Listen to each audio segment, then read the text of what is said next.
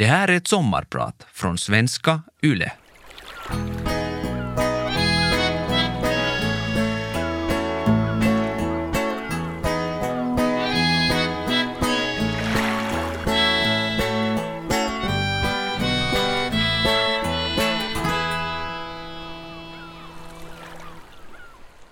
Det är mitt i den stekheta sommaren 2017.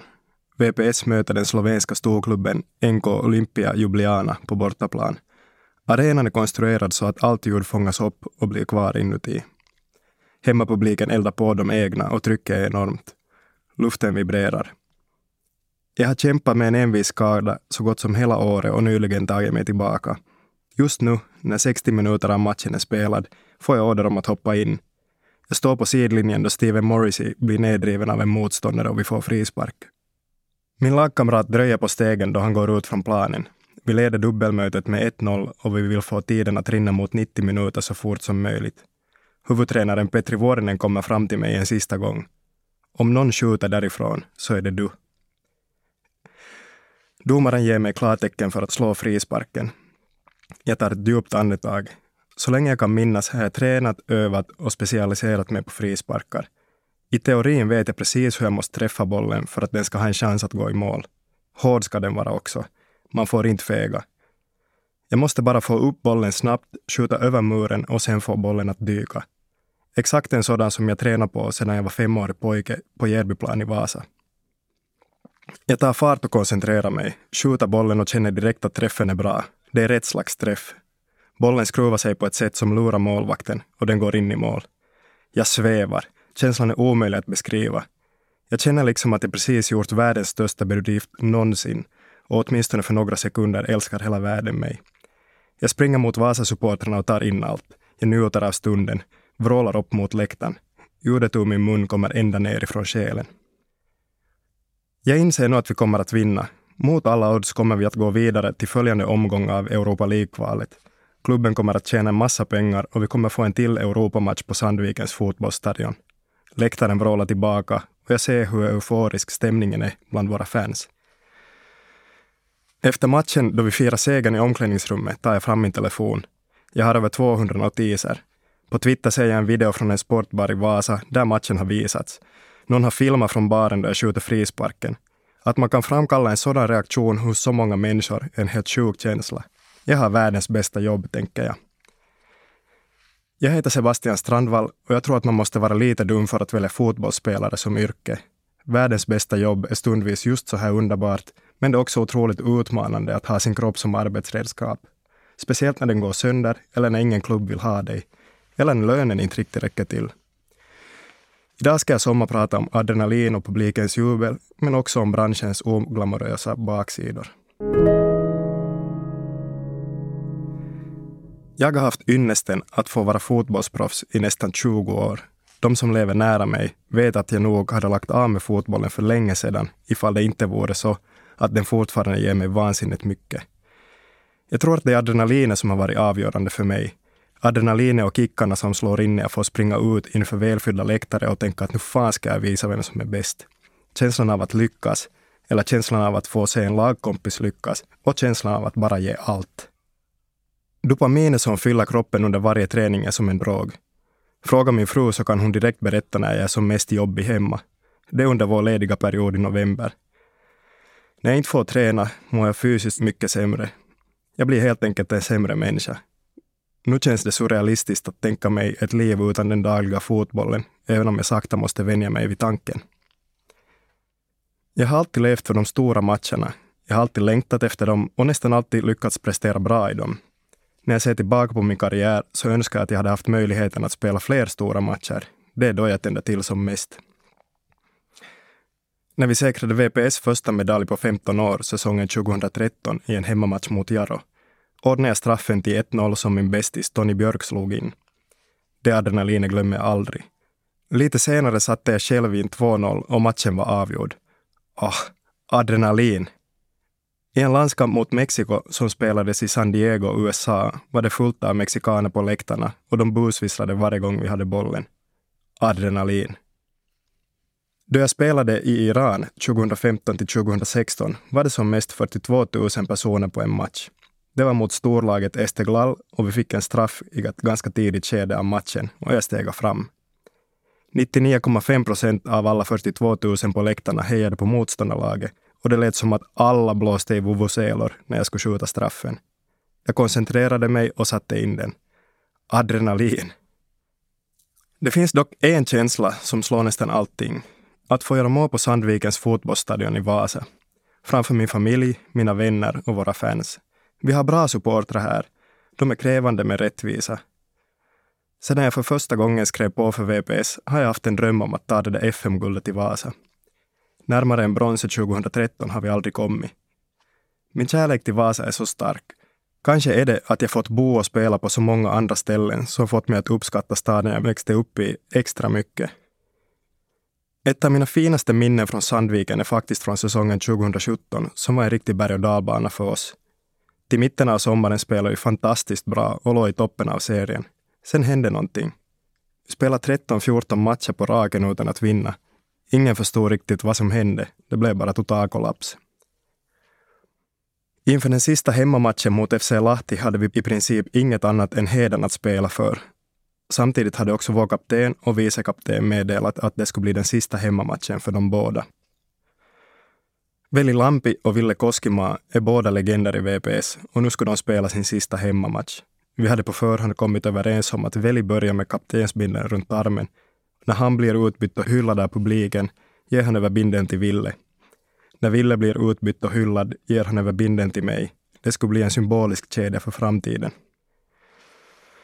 När matchen var inne på andra halvleken och Veli gick ut gav jag honom en lång kram. Matchen stod fortfarande 0-0 och det såg ut att sluta i en ytterligare match utan vinst. När vi kramades sa han åt mig att fixa det här. Vi kan inte bli vinstlösa igen. När Ville blev utbytt lite senare uppmanade han detsamma. Hojdat där. När matchen redan var inne på tilläggstid finner jag mig en löpduell med en motståndare. Det känns som jag aldrig löpt snabbare. Jag får ett litet försprång och jag får en perfekt passning. Jag lägger fram foten och stöter in 1-0. Jag vet förstås att man får gult kort om man springer upp på läktaren, men just nu så struntar jag i det. Jag ska dit. Adrenalinet pumpar och jag fångas upp av vrålen och euforin från våra fans. Alla vill krama mig och jag vill krama dem alla. Jag är fullständigt slut och jag kan knappt andas, men jag är så lycklig. Jag inser att jag har hjälpt mina goda kompisar Veli och Ville att krona sina avskedsmatcher på bästa möjliga sätt. Jag fattar naturligtvis att det inte är Wembley eller Old Trafford och att det bara är ett par tusen på läktaren, inte miljontals som följer matchen på TV. Men jag lovar att känslan är densamma. Det känns som jag just avgjort en Champions League-final. Hur ska man någonsin kunna leva utan det?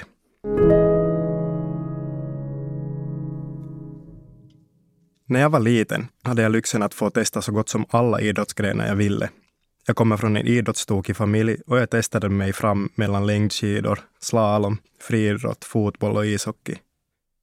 Jag började med fotboll sommaren som jag skulle fylla fem. På den tiden fanns inget lag för så små pojkar, men jag fick tack och lov vara med på de äldre pojkarnas träningar. BK IFK hette laget och jag var fast direkt. På de flesta bilder på mig som liten finns också fotbollar. Lite senare började jag också spela ishockey. Jag var rätt duktig i båda grenarna och tyckte så otroligt mycket om att träna och allt vad det innebar. Jag kände att jag utvecklades, fick nya utmaningar och jag fick vara med mina kompisar. Dessutom fick jag hela tiden nya kompisar och ett nytt språk. Finskan fick jag helt tack vare ishockeyn. När jag nådde de tidigare tonåren hade de flesta övriga grenar jag tävlat i fallit bort. Kvar fanns bara fotboll och hockeyn. Jag trivdes med båda och jag var duktig i båda. En gång var jag nära att sluta med fotbollen och satsa vidare på hockeyn, men ändrade mig då olika tränare från fotbollen sa till mig att det enda som gör att jag inte tas ut i pojklandslagen i fotboll är att jag fortfarande spelar ishockey. Att få representera det finska landslaget har alltid varit en slags pojkdröm för mig. Jag litade på tränarna och innan hockeyserien för B-juniorer började den hösten lade jag av med hockeyn. Jag tror att jag aldrig riktigt tänkte konkret att okej, okay, nu satsar jag på en proffskarriär inom fotboll, utan jag tyckte bara att det var så vansinnigt roligt. Vörå idrottsgymnasium blev nästa steg. Här erbjöds fyra extra fotbollsträningar varje vecka och ett socialt sammanhang på internatet. Det kändes fantastiskt att få leva och bo tillsammans med andra ambitiösa idrottare. Man inspirerades av de andras målmedvetenhet. Här studerade även min storebror Mattias, som även han fortfarande höll på med två grenar då han började gymnasiet. Han spelade fotboll och tävlade i längdskidåkning. Senare kom han att satsa på skidåkningen och gjorde en fantastisk karriär där han tog en massa FM-guld, fick tävla i ett OS och många världsmästerskap. Det mest minnesvärda mästerskapet för mig och kanske också för honom var hemma-VM i Lahtis 2017. Hela familjen och en massa släktingar var på plats och hejade. Vi hade likadana stickade blåvita mössor med texten Matu på. Jag minns att jag skrek hårdare än jag någonsin skrikit när han skidade. Jag minns det eftersom det är enda gången i livet jag skrikit så hårt att det gjorde ont i njurarna. Jag har alltid sett upp till idrottare som håller på med individuella grenar. Jag förstår inte riktigt hur de orkar träna så mycket på egen hand. Det kräver en otrolig hängivenhet och en massa pannben. Att min storbror klarar av att hålla sig på så hög nivå och tävla mot de bästa i världen i över 15 år är en helt otrolig bedrift. Matu är en av mina största idoler. Mina två andra syskon, Andreas och Emilia, har också spelat fotboll på hög nivå. Andreas i division 1 och Emilia i ligan. Vi syskon har alltid sporrat varandra, men mest på ett tyst sätt. Det var till exempel aldrig så att jag och Matu satte oss ner och konkret funderade på hur vi kunde bli bättre. Jag tror att vi mer följde varandras exempel och båda inspirerades av allt arbete den andra lade ner för idrotten. Förstås hände det ofta att vi delade tränings eller återhämtningstips med varandra, men aldrig hemskt medvetet eller systematiserat. Överhuvudtaget diskuterar vi i familjen sällan våra idrottsprestationer runt matbordet, utan vi har alltid hållit oss till helt allmänna samtal. Jag tror det har varit viktigt. Vi har alltid känt våra föräldrars stöd och vetat att vi kan diskutera idrotten med dem. Men för att undvika extra ältande och extra press har vi hellre pratat om andra saker. Som 16-åring blev jag del av Vasa IFKs herrlag. De äldre spelarna var mina idoler och jag såg mycket upp till dem. Jag ville lära mig allt av dem. Även om ingen i Vasa IFK var fotbollsproffs så tyckte jag att de verkade vara det ändå. Även om de jobbade med vanliga dagsjobb innan träningen på kvällen så var de så otroligt fokuserade och seriösa. Jag är evigt tacksam för den vägledning de gav mig. Vi hade ett slags mentorskapsprogram som innebar att vi yngre spelare fick tilldelade oss en äldre fadderspelare. Deras uppgift var att ge tips och råd på hur man ska träna och vad man ska tänka på när man är fotbollsspelare. Det gav väldigt mycket och vi yngre kände oss trygga i omgivningen och fick rum att växa. Som tack för den guidning jag fick av min mentor, målvakten Tipe Tiensu, brukade jag alltid putsa hans svarta Copa Mundials, alltså hans fotbollsskor, så att de blänkte fint i träningarna. När jag skadade mitt knä illa under förra säsongen var Tipe en av de första som ringde och beklagade. Vi pratade länge om Indes gamla tider. Han förstod hur det kändes för mig vi pratade om en gång när han skadade vristen så pass illa att han var tvungen att gå med kryckor en längre tid och hade stora smärtor. Under den tiden hjälpte jag honom med apoteksbesök och agerade chaufför då han skulle uträtta något ärende. Det är så otroligt fint hur många olika band jag har lyckats knyta med hjälp av fotbollen. Många spelare har blivit vänner för livet. Tredje säsongen jag spelade med Vasa IFK vann vi ganska bekvämt vårzons division 2 och kvalet och tog oss sen upp till division 1. Våra tränare var duktiga på att låta oss yngre spelare växa och ta ansvar.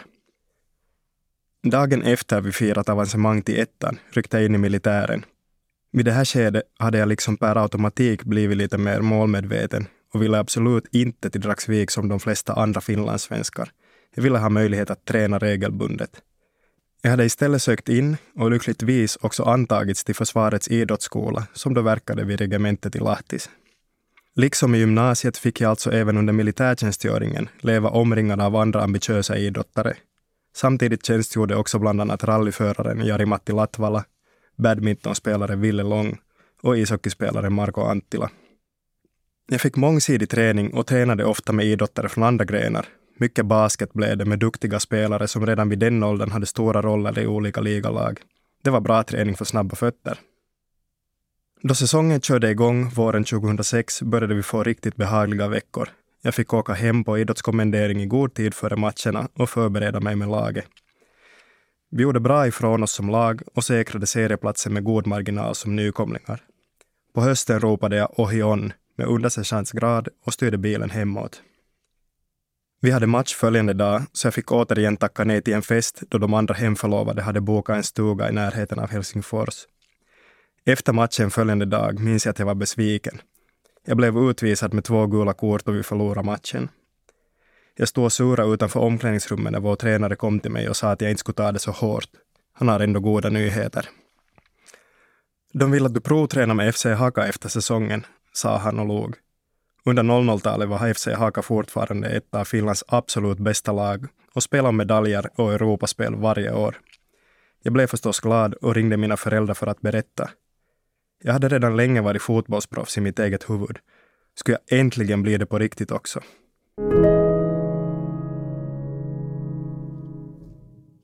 Jag heter Sebastian Strandvall och är din sommarpratare idag.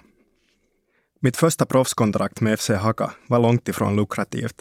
Jag minns inga exakta summor, men de betalade för min etta på 33 kvadrat och så blev några hundringar över. Jag kommer ihåg att jag flera gånger var tvungen att ringa mina föräldrar och be om lite tillskott i slutet av månaden för att ha råd med mat innan nästa lön kom. Och för er som inte har full koll på fotbollsklubbarna så har FC Haka Valkeakoski som bas. Så det var inte det dyra storstadslivet som gjorde att jag hade svårt att klara mig på lönen. På den tiden hade de ett bra system i Haka. Jag tror de flesta unga spelarna hade samma klausul i kontraktet. Varje gång jag hade spelat tio officiella matcher höjdes månadslönen med 170 euro. Procentuellt innebar det en stor ökning för min del och i och med att jag spelade alla matcher höjdes min lön tre gånger under den första säsongen.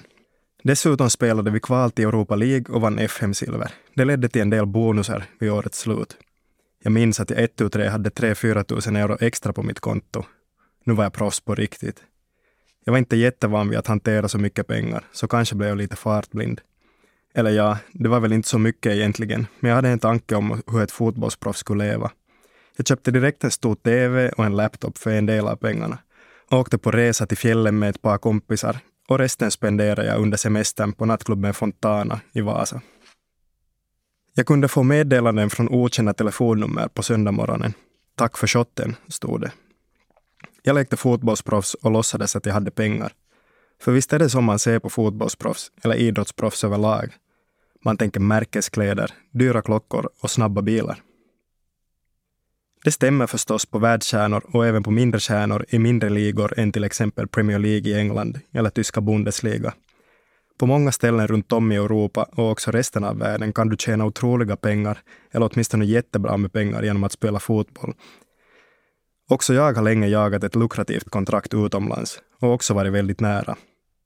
Kontrakten i de flesta finländska klubbarna är, som ni hör, ändå något helt annat.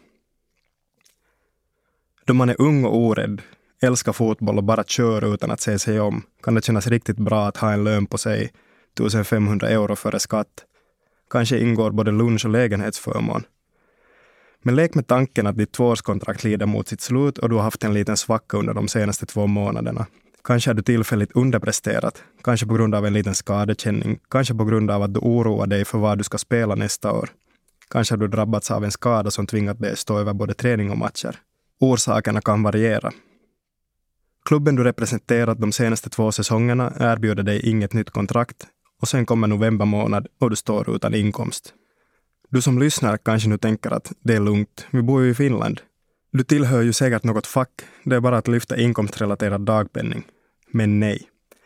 Idrottare i Finland ligger i en negativ särställning. Vi räknas inte som en normal arbetstagare, trots att vi betalar skatt på våra inkomster som alla andra.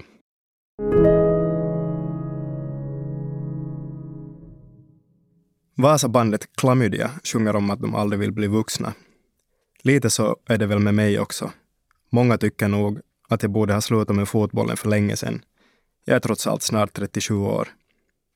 Under mina första år i finska ligan minns jag att jag tydligt och klart sa jag ska absolut inte bli någon ligarev.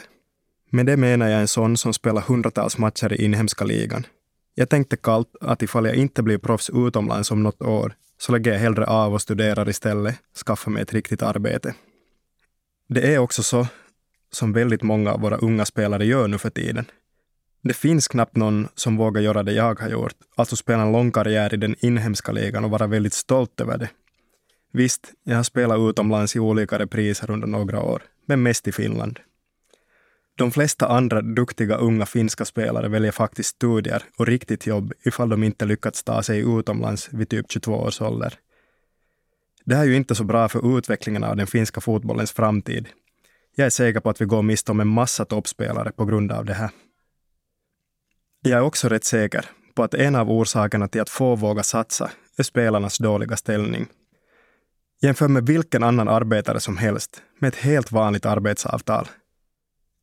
Diskussionen om idrottarnas ställning i samhället lyftes upp lite under coronapandemin, men svalnade ganska snabbt. Det finns en särskild lagstadgad pensions och olycksförsäkring för proffsidrottare, urheilijaturva eller skydd för professionella idrottsutövare. Den är ett obligatoriskt skydd för till exempel professionella fotbollsspelare som förtjänar över en viss summa. I år är det 12 550 euro. Vi idrottare har kroppen som redskap och försäkringen täcker olycksfall och sånt, men ger knappt något skydd för belastningsskador och sjukdomar. Visst är vi som idrottare medvetna om det, att varje gång man snör på sig skorna och tar sig ut på träning eller tävling så kan vi skada oss. Det är en del av idrottens natur. Vi jobbar dagligen stenhårt med skadeförebyggande träning för att undvika skador och behandla de skador som uppstår. Ändå räcker det tyvärr inte. De senaste åren har jag i mina fotbollskretsar sett och hört om väldigt många fall där en spelare drabbats av någon typ av belastningsskada. Det har börjat med en liten känning någonstans på kroppen. Lagets egna läkare och fysioterapeuter har kollat upp saken och gjort bedömningen att det går att spela vidare. Spelaren, som naturligtvis är mån om sin egen karriär, har bitit ihop och kämpat vidare trots att det inte känns hundra. Lite senare har känningen blivit värre och det påverkar träningen och prestationen. Träningen anpassas lite för att spelaren ska vara tillgänglig nästa match. Man kör vidare och fyller en viktig roll i lagets spel. När det till sist gått så långt att smärtorna börjar vara outhärdliga skickas spelaren iväg på magnetröntgen. På bilderna upptäcks en belastningsskada som är typisk för idrottare som utsätter sig för kraftiga stötar och riktningsändringar. Skadan har hunnit bli så pass stor att en operation är den enda utvägen. Försäkringsbolaget ber om en skadoredogörelse och konstaterar att skadan inte uppkommit som en följd av en olycka utan av belastning. Och tada! meddelar att läkar och operationskostnaderna inte täcks av försäkringen. Samtidigt kommer klubben sannolikt att meddela att de tyvärr inte har någon ekonomisk möjlighet att stå för kostnaderna, som uppskattas till mellan 5 och 15 000 euro. Spelaren blir lämnad helt vind för våg. Visst, han eller hon kan ställa sig i operationskö till den offentliga sektorn, men i praktiken innebär det en väntetid på närmare ett år. Och väntar man närmare ett år på en operation så kan man lätt konstatera att karriären är över. Det andra alternativet är kanske att försöka betala för operationen ur egen ficka. Men jag vet i alla fall att jag inte har några 15 000 euro i fickpengar så där bara. Lönenivåerna inom finsk fotboll är högst måttliga, så i praktiken kommer även det att bli svårt. De mest snabbtänkta av er kanske nu tänker att det vore smart för spelarna att själva teckna en kompletterande försäkring vid sidan av den lagstadgade. Det har jag också börjat tänka, men först nu på senare år. Tänk, jag har varit försäkrad av Urheilijaturva i nästan 20 år och först nu slår det mig att man nog borde ha en egen försäkring som skulle täcka andra skador än de som uppstår just till följd av direkta olyckor. Och sen är det förstås så att många försäkringsbolag inte ens erbjuder försäkringar som täcker proffsidrott. Med kroppen som redskap borde det också vara i de olika klubbarnas intresse att spelarna är försäkrade. Deras tillgångar är på så sätt skyddade. Tyvärr prioriterar klubbarna ofta annorlunda.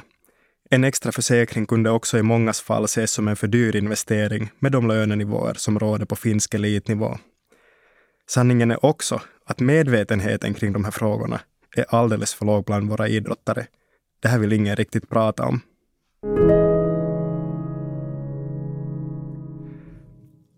Visste du förresten att den genomsnittliga årslönen för en manlig ligaspelare är 19 800 euro? Kvinnorna har ännu mindre. Det är några år sedan det gjordes en grundlig undersökning gällande lönerna. Den här siffran är visserligen från 2018, men lägg det ändå mot Sveriges högsta serie Allsvenskans medellön, som samtidigt låg på 100 000 euro, och 135 000 euro i danska ligan. Också pensionerna är hopplösa. Fotbollsspelare och övriga elitidrottare i Finland klassas inte som vanliga arbetare enligt arbetsavtalslagen och får inte tillhöra något fack. Därmed blir det omöjligt för fotbollsspelare att lyfta inkomstrelaterad dagpenning om man blir arbetslös. Man får nöja sig med FPAs grundläggande utkomststöd. Det fick vi erfara när pandemin slog till. Den perioden var den värsta i mitt liv. Som lagkapten blev jag vald att representera spelartruppen vid våra samarbetsförhandlingar. Hjälplöst fick jag följa med då klubben helt enkelt konstaterade att samtliga spelare ska permitteras.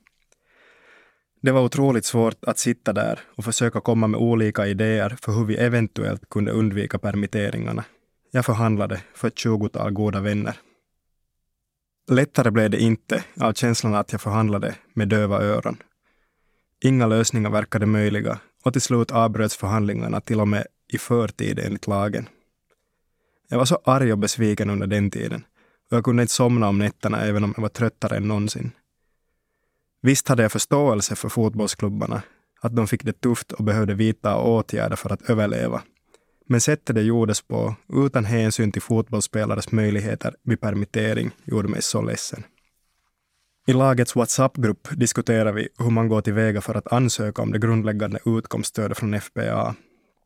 Vi funderade kring vad man själv kunde hitta på. Skulle man söka något korttidsarbete för att få räkningarna betalda? Eller lönade det sig att lyfta utkomststödet och leva så snålt som möjligt för att fortfarande ha tid att träna? För träna måste man ju. Inte nödvändigtvis för din arbetsgivare som du känner att har svikit dig, utan för dig själv och din fortsatta karriär. Förr eller senare kommer ju fotbollen att börja spelas igen. Är du helt ur form då det gäller att prestera igen kan det hända att ditt nästa kontrakt och hela fortsättningen på din karriär är hotad. Själv levde jag på besparingar jag kämpat för att samla ihop, som var avsedda för en resa med familjen. De höll mig ovan ytan under den perioden. Jag försökte också jobba extra med försäljning för klubben. Dels för att hjälpa klubben, men också för att förtjäna in lite provision. Samtidigt hade jag tid för träning och var fast besluten att vara i toppskick då restriktionerna mot fotbollen äntligen lättade och det var dags att prestera igen. Många av mina lagkompisar flyttade hem till sina föräldrar under den tiden för att klara av att fortsätta leva som toppidrottare. Vad vore man utan sin familj egentligen? Jag kommer ihåg en period efter säsongen 2014 då jag förhandlade om ett nytt kontrakt med VPS. Av olika orsaker strandade förhandlingarna och jag stod för första gången sedan jag blivit proffs utan kontrakt. Jag var 28 år. Jag provspelade för ett par klubbar och alla processer drog ut på tiden. Jag var utan inkomst i tre månader, så jag fick låna pengar av mina föräldrar för att kunna betala hyran och maten. Till slut löste sig allt och jag flyttade till SC Austria Lustenau i Österrike. Men jag kan lova er att tiden mellan jobben var allt annat än rofylld. Jag upplevde en starkare ångest än någonsin förut, kände mig helt värdelös som människa och grät i min sambos famn. Hon, som numera är min fru, tröstar mig och stöttar mig som vanligt. Utan hennes och min familjs eviga stöd är jag helt säker på att min karriär hade sett totalt annorlunda ut. Som en sann fotbollsmänniska skulle man ju så gärna se att den finländska fotbollskulturen skulle stärkas, att landslagen skulle ta sig till ytterligare stora mästerskap och skörda framgångar i dem, att våra klubblag skulle klara av att mäta sig bättre med övriga nationers lag i de internationella turneringarna att Finland även på individnivå skulle klara av att få fram ännu fler duktiga fotbollsspelare som kan göra fina karriärer. Med fina karriärer menar jag inte endast de karriärer som pågår utomlands. Tänk om vi kunde göra det eftersträvansvärt att göra en fin karriär på nationell toppnivå. Det enda sättet att nå dessa drömmar skulle vara ifall vi kunde få fler unga lovande idrottare att våga satsa ännu mer på sin idrott och följa sina drömmar. Belöningen borde bli högre, riskerna lägre. Men just nu förstår jag att många inte vågar.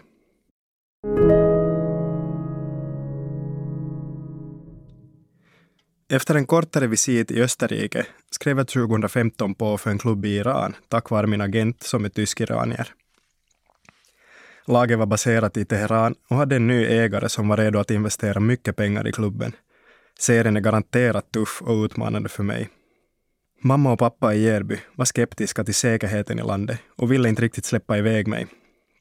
Jag försökte säga att jag har pratat både med mina finländsk-iranska vänner, finska ambassaden i Teheran och en finsk volleybollspelare som tidigare spelat i Iran. Att allt är nog lugnt. Pappa tog upp telefonen och ringde ett samtal till en gammal vän som var bosatt i Azerbajdzjan och hade varit säkerhetsansvarig då pappa och hans kollegor rest till de regionerna i jobbet.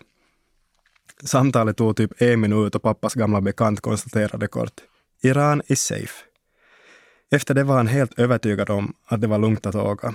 Jag åkte iväg och min sambo stannade kvar i Finland. När jag landat och spelat mina första matcher var jag väldigt nöjd med mitt val. Fotbollen var snabb, teknisk och väldigt utmanande.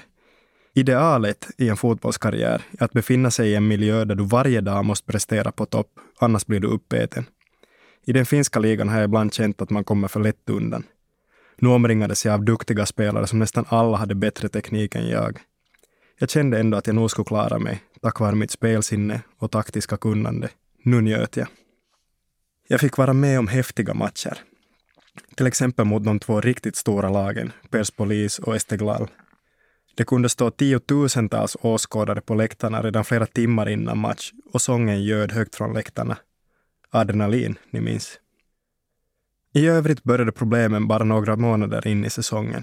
Lönerna slutade komma och det snackades om att ägarens pengar satt fast i utlandet. Han kan inte betala lönerna före sanktioner lyfts och så vidare.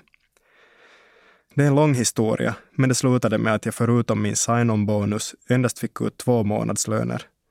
När våren kom och säsongen närmade sig ett slut var det dags för min blivande fru att föda vårt första barn i Finland. Jag gjorde allt för att hinna hem till förlossningen, men stoppades av myndigheterna eftersom klubben inte bara låtit bli att betala min lön, utan även min skatt. Om du som utlänning arbetar i Iran behöver du ett exitvisum för att resa ut ur landet. Exitvisum får du genom att hämta ett intyg från skattemyndigheten, men ett sådant fick jag inte och missade vår dotters födsel. När vår dotter var 12 år gammal kom jag äntligen iväg och träffade henne för första gången på Vasa flygplats. Efter hennes ankomst gjorde jag allt jag kunde för att avbryta mitt kontrakt och få stanna i Finland.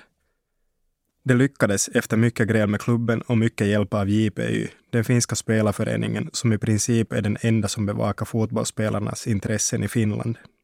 Härefter följde en lång juridisk soppa som slutade med att jag vann ärendet i Fifas domstol och klubben dömdes att betala för hela mitt ursprungliga tvåårskontrakt. Men några pengar såg jag aldrig. Klubben lade ner sin verksamhet kort därefter för att undvika att betala sina skulder. Nu har de återigen startat upp verksamheten som ingenting hade hänt.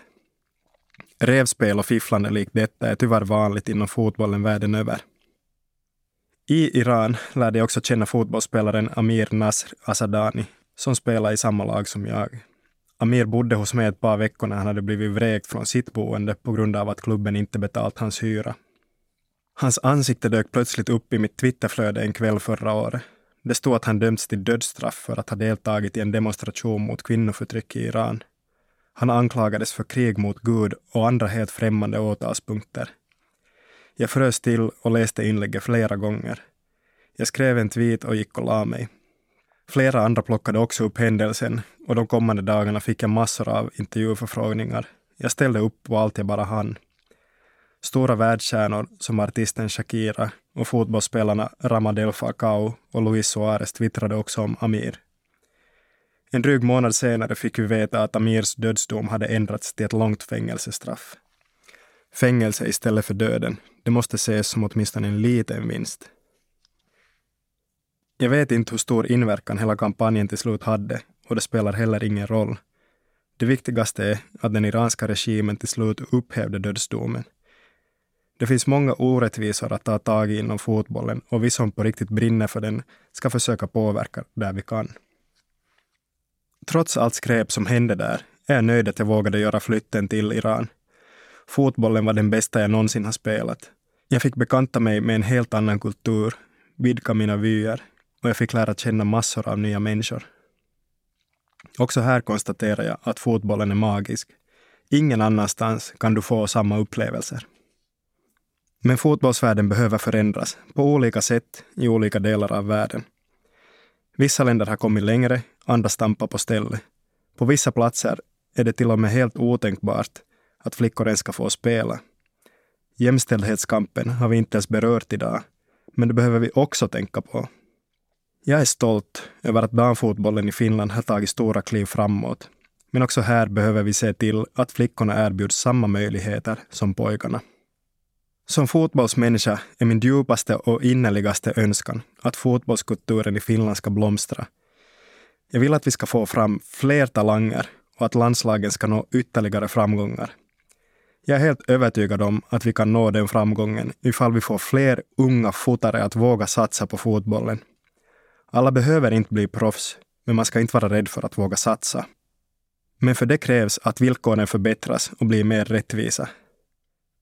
En ny förening som heter Suomen Urheilijat har grundats för att driva olika idrottsgrenars intressen och förbättra förutsättningarna för finländska idrottare. Nu känner jag lite större hopp inför framtiden och för kommande generationers idrottare. Det är nu upp till våra folkvalda politiker att se till att en förändring sker ur ett samhälleligt perspektiv. Jag hoppas att du som lyssnar väljer att gå på en fotbollsmatch i sommar. Ta med dig en kompis, eller varför inte hela familjen. Jag som har sommarpratat idag heter Sebastian Strandvall. Kom på match så får du se vad jag pratar om. Lyssnar på Vegas sommarpratare med Sebastian Strandvall. Redaktör Linn Ljung. Vegas sommarpratare görs av Parad Media för svenska YLE.